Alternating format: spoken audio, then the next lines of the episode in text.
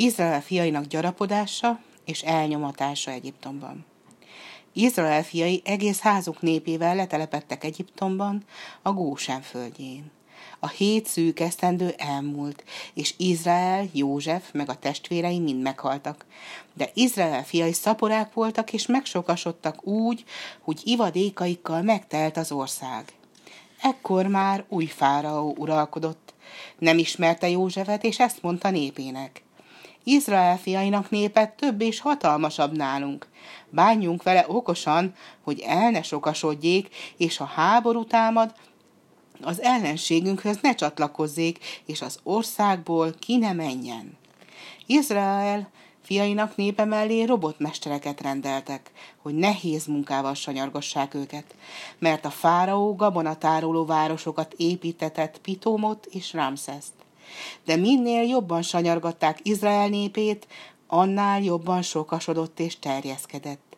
Ezért féltek tőlük, kemény munkával, sárcsinálással, téglavetéssel és mindenféle mezei munkával keserítették életüket, kegyetlenül dolgoztatták őket. Aztán így szólt a fáraó a bábáknak. Ha Héber asszony mellett bábáskodtok, nézzétek meg a gyermeket. Ha fiú, öljétek meg, ha leány, hagyjátok élni. De a bábák istenfélő asszonyok voltak, és nem teljesítették a fáraó parancsát, ezért megparancsolta a fáraó, hogy minden Héber fiúgyermeket vessenek a Nílus vízébe. Történt pedig, hogy egy férfiú Lévi nemzetségéből megházasodott, és a felesége fiút szült.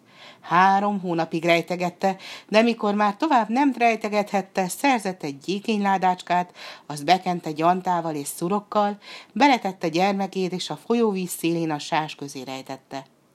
A gyermek nővérem Mérjám pedig a távolból figyelte, hogy mi történik öccsével. A fáraó leánya lement, hogy megfürödjék a folyóban. Szolgáló lányai pedig ott járkáltak a vízpartján, meglátták a ládácskát, és oda vitték a fáraó leányának. Ő felnyitotta a tetejét, és látta, hogy egy síró fiúgyermek van benne. A héberek gyermekei közül való, mondta a fáraó lánya.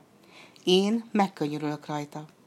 A fiúgyermek nővére pedig odalépett a fáraó lányához, és megkérdezte, elmenjek-e, és hívjak-e egy héber asszonyt, hogy szoptassa a gyermeket. A fáraó leánya elküldte, a leányzó elhívta a gyermek édesanyját. Mikor pedig odaért a gyermek anyja, azt mondta neki a fáraó leánya. Vidd el ezt a gyermeket, és szoptasd, én pedig megadom jutalmadat. Az asszony magához is vette a gyermekét, és szoptatta.